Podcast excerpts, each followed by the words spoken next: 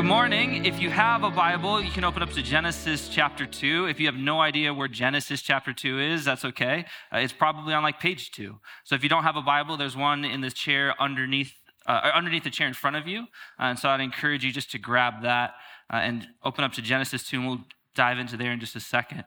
Uh, after Lauren and I had been dating for a little while, her grandma started dropping hints that maybe she would approve if I uh, married her, or at least asked her to marry me. Uh, and the way that she would do that is she would always tell Lauren that she needed to be the first one to be called when I asked Lauren to marry me. Like when I proposed, Lauren's grandma was had to be the first one that she called that she would tell. Uh, and and I think at first that was just like saying, "Hey, AC seems like a good guy. If this happens, that'd be great." I think after a while it was more like information for me to know that like, "Hey, you need to ask Lauren to marry you because you're taking too long."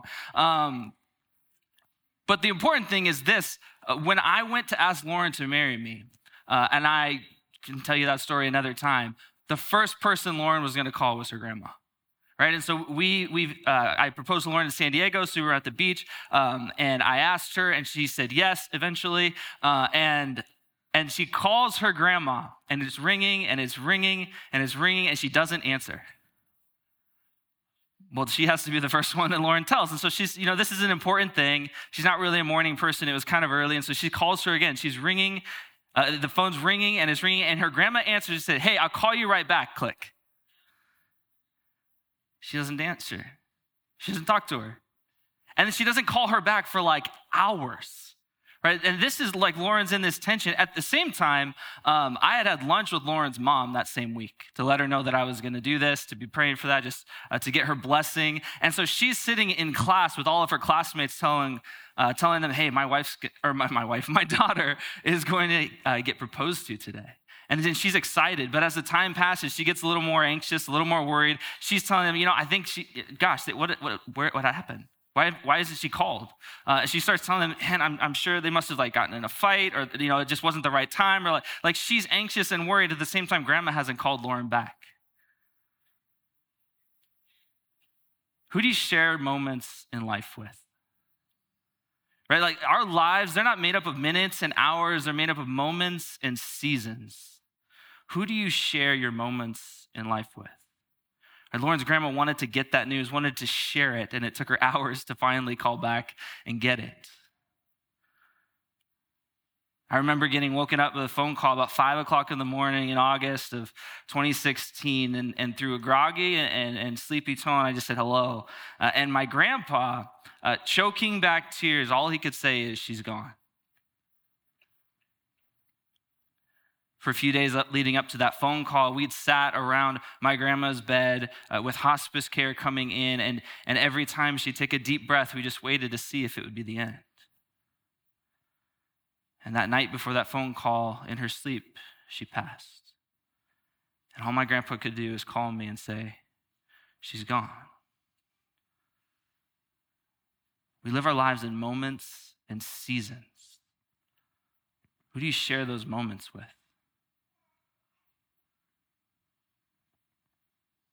See, we weren't created to be alone. We weren't created to be isolated. We were created to share those moments with people. At, uh, as we've been going through this series, we've been talking about what it looks like to be a disciple. We, have called it the marks of discipleship. There's seven things that we want to highlight. Uh, and we've done things like the power of the Holy Spirit working in us and, and a biblical framework. And, and last week, even talking about how that impacts our stewardship of the things that God has given us. And, and today, we're talking about deep connection. And what we mean by deep connection is this. So that at PBC, if you're a part of us, if you're a disciple of Jesus, that you would, you would belong to and participate in grace filled, truth saturated community.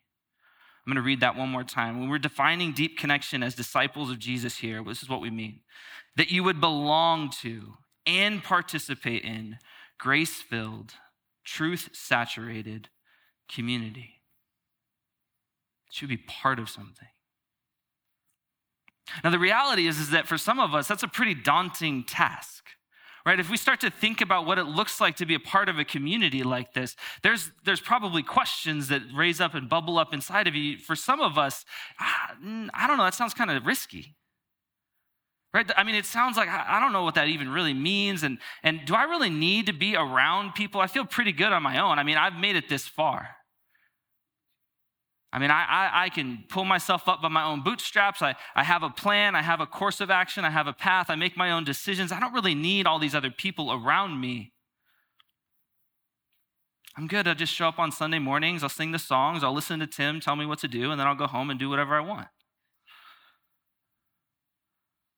For others, it, it, it's even riskier, right? It's scary to, to open up again. We've been hurt to be vulnerable, to, to live in community, to have relationships with people, there's, there's a real potential cost to that. And even more so, even if, if it works, if we if we get close to somebody, then what does it cost me to, to continue that relationship? When when do I have to give something to serve them, to encourage them, to support them? What what is that going to cost me to be a part of that community? It's a risk. And so we feel this tension within each of us. We all feel this tension. And, and whether it's in church or, or it's a, a country club, like we feel this tension that we want to have relationship with people. We want to have friendships. We want people to know us. We want to be seen. And we also want to see people. We want to know others. And yet it's, it's risky. It's hard. It's challenging. It's daunting. And it can be painful. And yet, here we are saying that deep connection is a part of discipleship. Why would we do that? Why would we want to express that? Why would we hold that value so closely? It's because it's what Scripture tells us from the beginning. Genesis 2 gives us this picture. And this is kind of an outline for where we're going today. Uh, three points through this passages. It says, We were created for community We've been separated by sin, but we are connected through Christ. That's why deep connection is so important. We were created for community. Uh, read along with me from Genesis chapter 2. We're going to start in verse 18.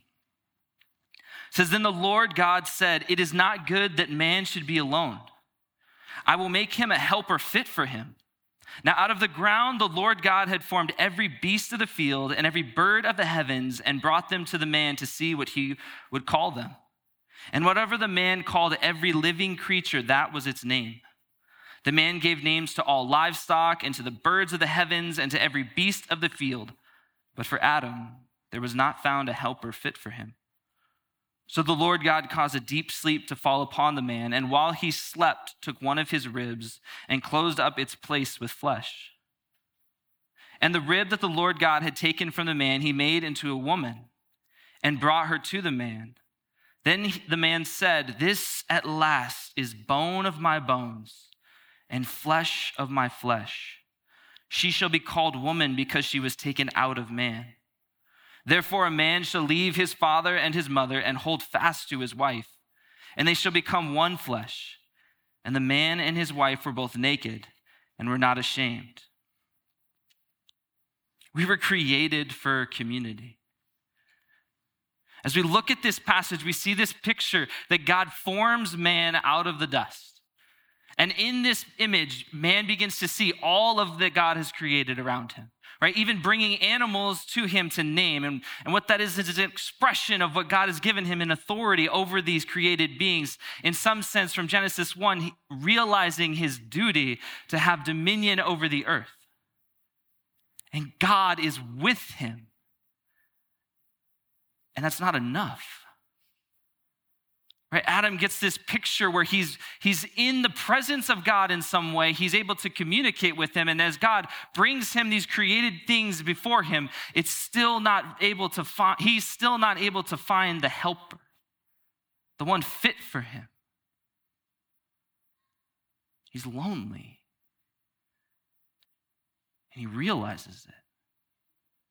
God said, This is not good.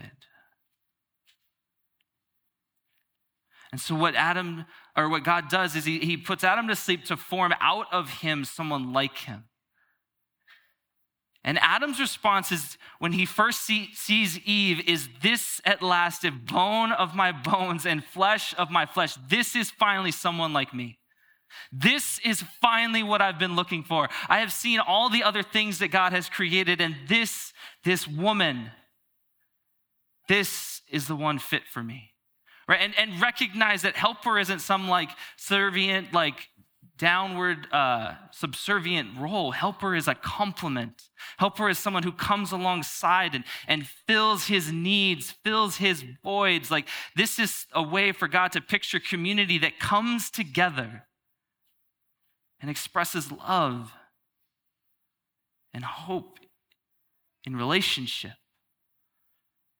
and joy and peace. This at last is bone of my bones and flesh of my flesh. This is what I've been waiting for. We were created for community because we don't just see this as an image of marriage. You might have heard this passage in weddings, and, and it certainly is that, but it doesn't stop there. Because as Adam recognizes, as he sees his loneliness, and he sees that Eve has filled that loneliness with peace and joy. We remember that God says to be fruitful and multiply in Genesis 1. Right? It's the same image when he's created man and woman, that that is very good. And he tells them to go and be fruitful and multiply and fill the earth. God's picture is not simply that he's put Adam and Eve into this relationship and that they get to have joy. God's picture is that out of this creation, he begins to have generation after generation of people coming together, building families, and out of families, communities, and out of communities, cities. And we see that all the way throughout history right? That to be fruitful and multiply is for people to continue to thrive together, to create new life. And so we weren't created to be alone. In fact, we have this inward longing in us that the same longing that Adam recognized that this is not good for us to be alone. And so we, de- we desire to be with people. We desire, have you guys ever been to a concert where there's nobody? Like you show up a little early, and maybe like the band is just kind of tuning things out, or it's the band that nobody's ever heard of, right? They're just on their way. They, they they came in a van instead of a bus, if you know what I mean. Um, right? It's, it's kind of awkward. And it's awkward for a few different reasons. One, because maybe the lights are funky and, and, and the sound isn't great. And, but two, because you're, you're by yourself. And on the flip side, when you go to a concert filled with people, you have this experience together. Right? And it's not just listening to the music, it, there's something about the crowd. It's the same thing that happens at major sporting events when, when you're at the Super Bowl or, or you're just in a playoff game. Like you get to share in that experience together and you recognize the difference. When you, when you see a, a musical or a play and the, and the audience is filled from row to row. There's something about gathering together with others. It, it, it's, it has a different sense of emotion, a different sense of feeling. There's something in us that, that desires to be with other people. We were created for it.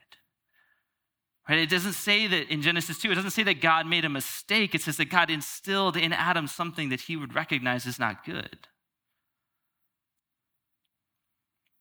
And at the same time,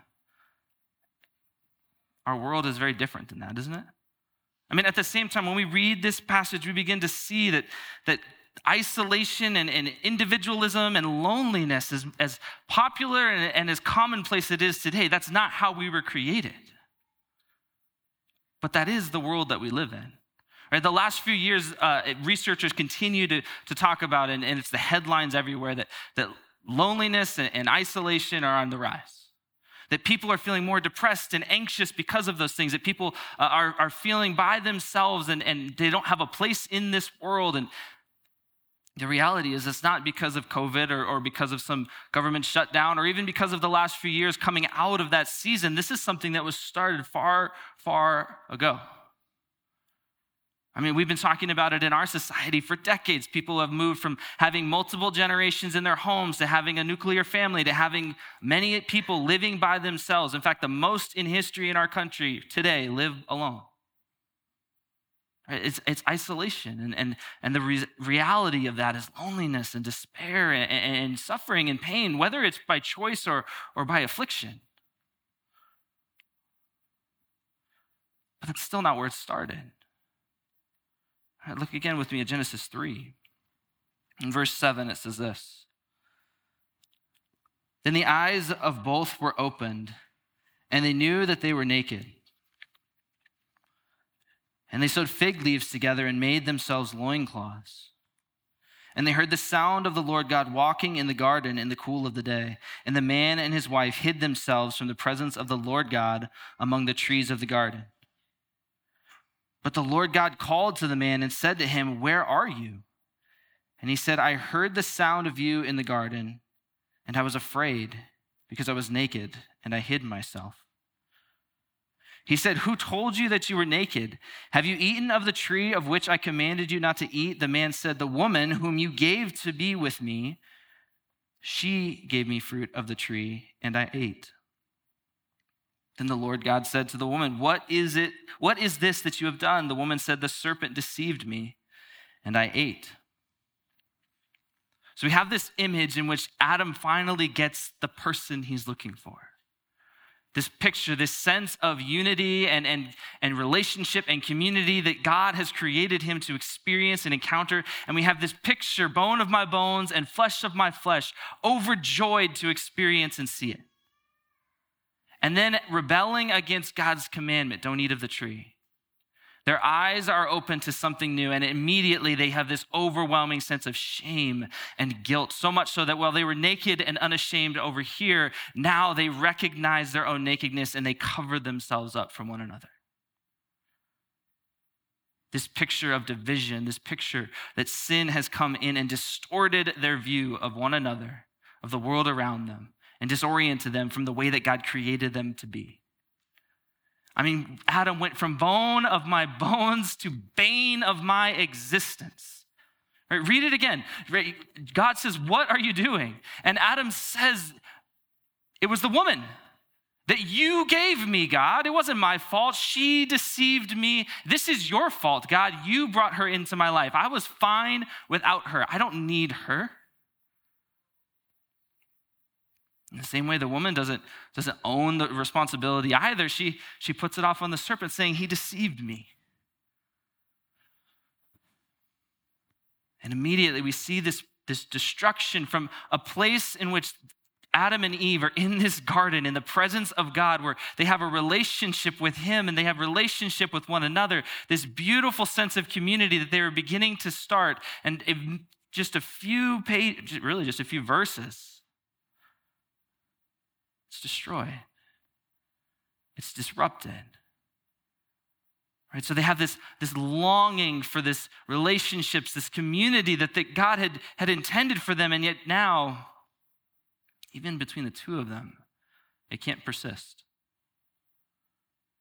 Because of this rebellion, because of this sin.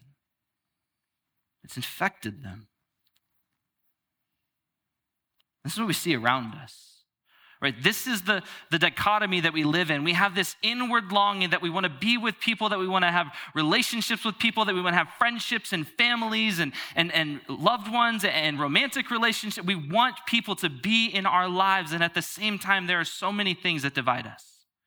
There are so many things that, that draw us inward and away from other people. It's political opinions, right? It, it's, I think that this candidate was the one that's supposed to win, or I think that that candidate should have won, or it, it, it's this uh, way or the highway. It's, it's this is the best option to choose, and this is the course of action that we need for our country. And it's not just us, right? it's nation against nation. Turn on the news, there's wars constantly. It's power hungry leaders and, and resource wealthy nations and, and impoverished nations warring over all kinds of ideological and other things. And it's not just that either, right? It, it's, it's in our own cities. We see the, the diversity coming together of people, right? In Phoenix, we have immigrants from a variety of, of nations. We have refugees coming in. We have people all the way from Chicago and the Midwest, like coming in, and all of these different backgrounds and ethnicities and cultures clash. And we have to live together and try to figure out how to make it work. It's probably in our own families too. Right? Some of us have had parents who, who loved us and cared for us and, and did their best they could, but still made mistakes. And others of us had parents who we never saw. Some of us had parents who we wished we didn't see as much as we did because of the pain and the suffering that they caused. That's the reality of the relationships we have with people, isn't it? We want those things. We want those relationships. We want even relationships with people who have hurt us. We want to, we want to seek forgiveness oftentimes because they're our loved ones, they're our mothers, they're our fathers, they're our aunts and our uncles. There are people in our lives that make a difference. And yet I've had like six best friends in my life because people move, because we drift apart in our interests, because we disagree about things maybe. And so to retain relationships, it's challenging, it's painful, and it's costly. That's the tension that we live in. We need them and we want them, but they, they hurt and they're hard. I mean, I just just yesterday morning, I was uh, you know going through Instagram and and I had another friend who, who used to be in ministry even who is now announcing his divorce. I had multiple friends, and apparently that's my age. I don't know. Like, multiple friends in the last few months are getting divorced. The, the most intimate and close relationship they're supposed to have in their lives has been ripped apart by actions or inaction, by, by decisions, by feelings, emotions, whatever it is that it's done.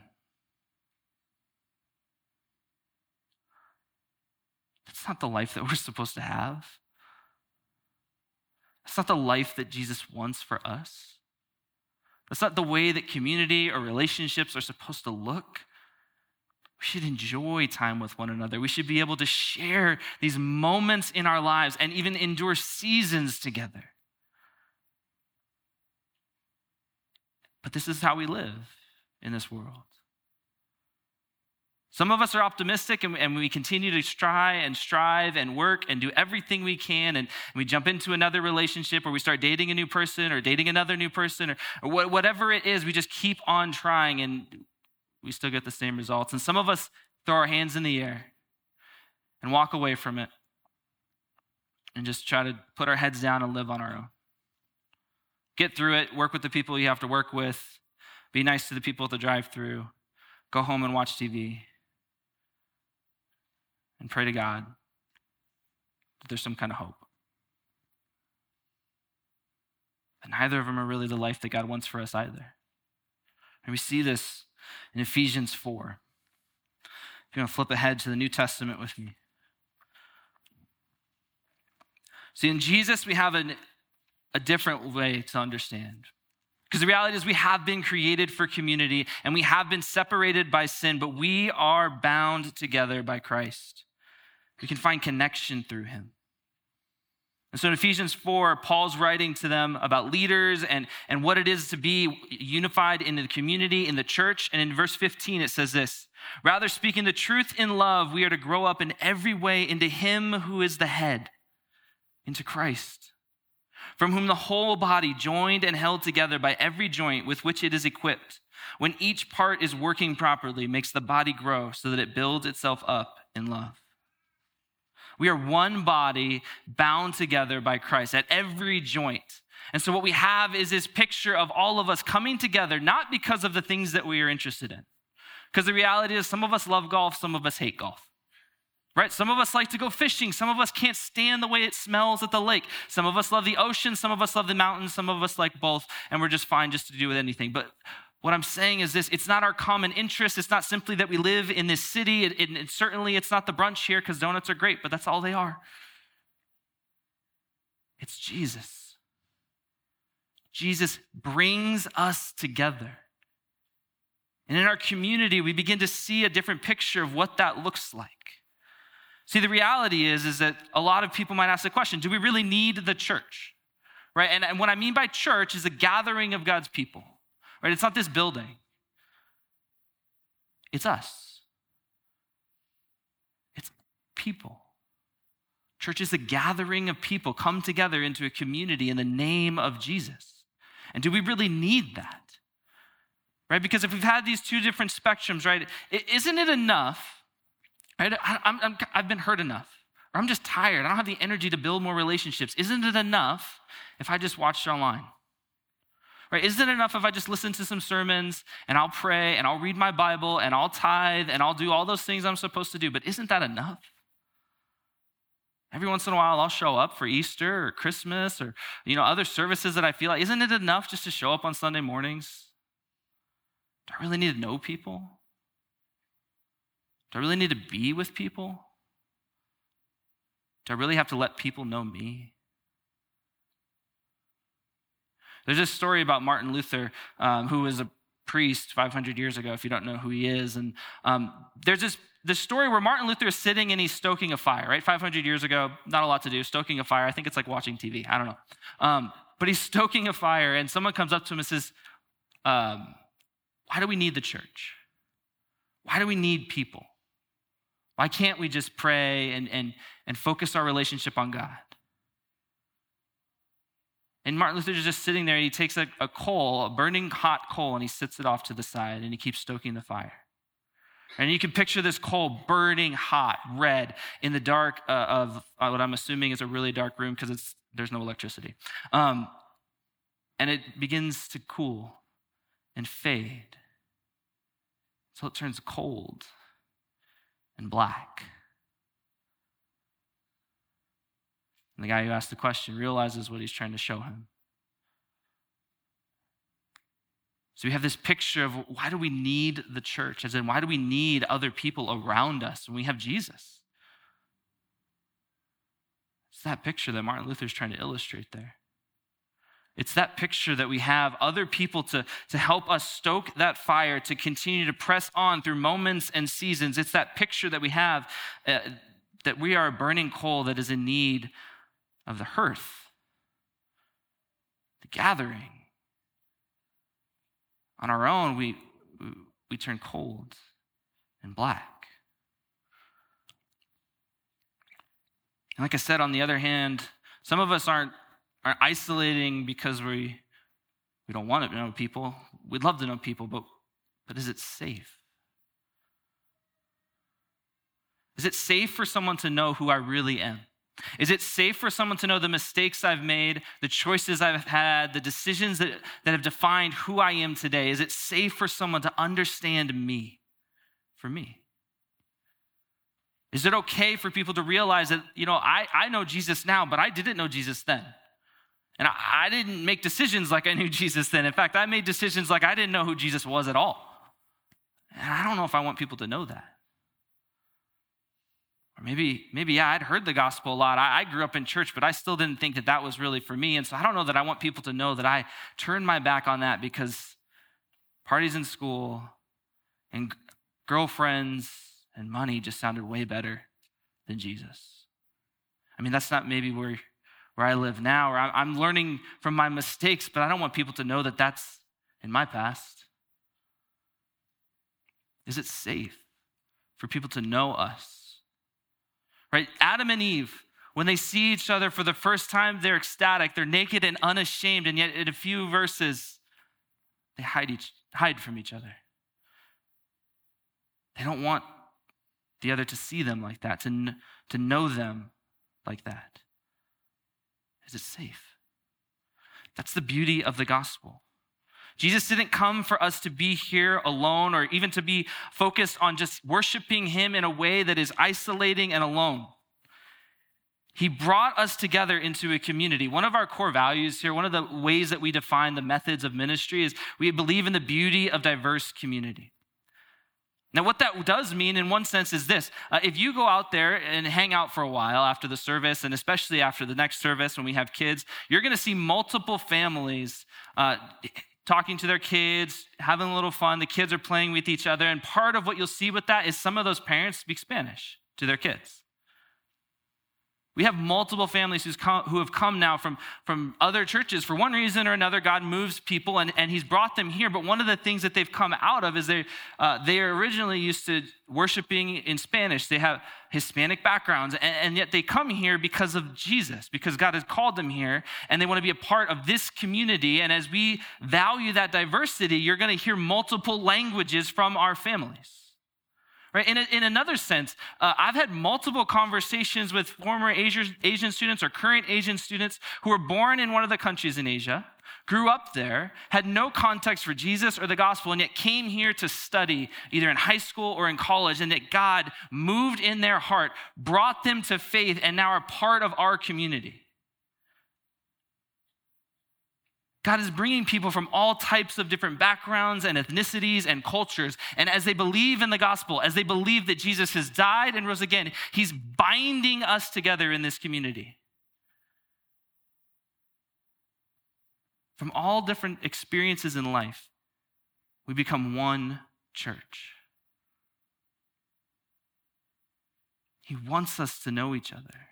He wants us to love each other. And the miracle of the gospel is that he does that through bringing diverse people together. It doesn't matter what you've done in your past. It doesn't matter where you came from or, or where you grew up. Those aren't the things that are going to divide us. What's going to divide us is do we believe that Jesus is the way, the truth, and the life? And as that unifies us, and as that holds us together, it becomes safe for us to love one another. It becomes safe for us to, to come out of isolation and, and join in community. It becomes, it becomes a place for us to express love to one another and to celebrate that Jesus, Jesus died for this. He died to relieve us of the shame and the guilt that separates us, to relieve us of, of the isolation and, and the pain and suffering of what it means to be alone. He died so that we could be in community together and so that we could express that to one another, that we could share that with one another. Let, I just want to celebrate a little bit of what we're experiencing here at PBC. Because as we mature in this sense, as we grow in the understanding of deep connection and relationships with one another, God, it says in, in Ephesians 4, I just read, right? God's body grows and builds together as we mature together. And a couple of things. George just said one thing that's huge. Normally in summer, because it's Phoenix, a lot of people leave. We have college students that take off, they go home for the summer, uh, and other people are just on vacation. Probably you guys are hoping to get out of town because it's Phoenix, it's freaking hot. Um, and so we do one service in the summer. We can't do one service this summer. Right? And it's a little more empty in this service, and it'll be a little fuller in the second service. And the reality is, is even if we had enough chairs in this room, which we wouldn't. But even if we did, we couldn't because of our kids. We have too many kids in those classrooms, and so we have to start doing kids at both services because we have families coming to be a part of our community. That's an exciting thing. Right? Another thing is, um, we were just talking on Friday. Tim and I and Kyle were talking on Friday. We're going to have to plan a baptism service because we had two people give us connect cards last week that said they want to get baptized in the summer in Phoenix. I mean, maybe it's a way to cool off in the water, but like this is exciting, people. God is doing things, and it's because we emphasize the importance of community, right? I am, I'm in charge, I guess, or my responsibility is to help new people get plugged into community groups. And so some of you I've reached out to, and uh, some of you have reached out to me, and we're, we're in conversations about that. But one of the things that I'm, I'm dealing with is I need more community group hosts. I need people's homes to open up and welcome people in. I need more leaders that we can raise up and equip to lead those groups because we have too many people that want to be a part of community. That's what we need here. Because deep connections are what builds and binds us, right? Through Jesus, we have been brought together to be one body. We've been gifted to serve one another. We've been gifted to encourage one another. We've been gifted to endure life struggles together. And that is the beautiful picture of community that the church offers that you can't have anywhere else. It is sacrificial love that goes beyond having common interests. It goes beyond having just, I kind of like that guy, he's funny. It goes beyond those types of things and, and brings us together that we are willing to serve and to suffer and to love together because of Jesus. It's a place where we can be known and be safe. It's a place where we can know others and show them that they are safe. Let's close in prayer and then we'll go into communion. Heavenly Father, I am so grateful for this day. God, you have given us a gift through the sacrifice of Jesus, your son on the cross, Lord. We are, we are so grateful for the opportunity that his shed blood gives us a way to find unity with one another. Lord, you've called us to be a people uh, to bear witness to your love and to your mercy. And in the way that we do that is by coming together in unity from a, a, variety of backgrounds and experiences and cultures and ethnicities and all kinds of things that around us the world uses to divide. You've bind us together. God, we praise you for the opportunity to do that. And God, as we as we think about the love that you've expressed through the sacrifice of Jesus, God, we are reminded by uh, by that that it is something that we want to constantly remember because it's Jesus that binds us together. It is uh, our foundation. He is the one that, uh, that stirs in our hearts renewal, that gives us new hope, that, that allows us to tear down our own walls and barriers that we put up to, to keep other people out, God, and to open up our minds and our hearts to, to loving others and letting others love us, to letting others know us. God, we pray that you would encourage us this day. God, we ask that you would stir in us a new hope and a new life for relationships with others, Father. In Jesus' name.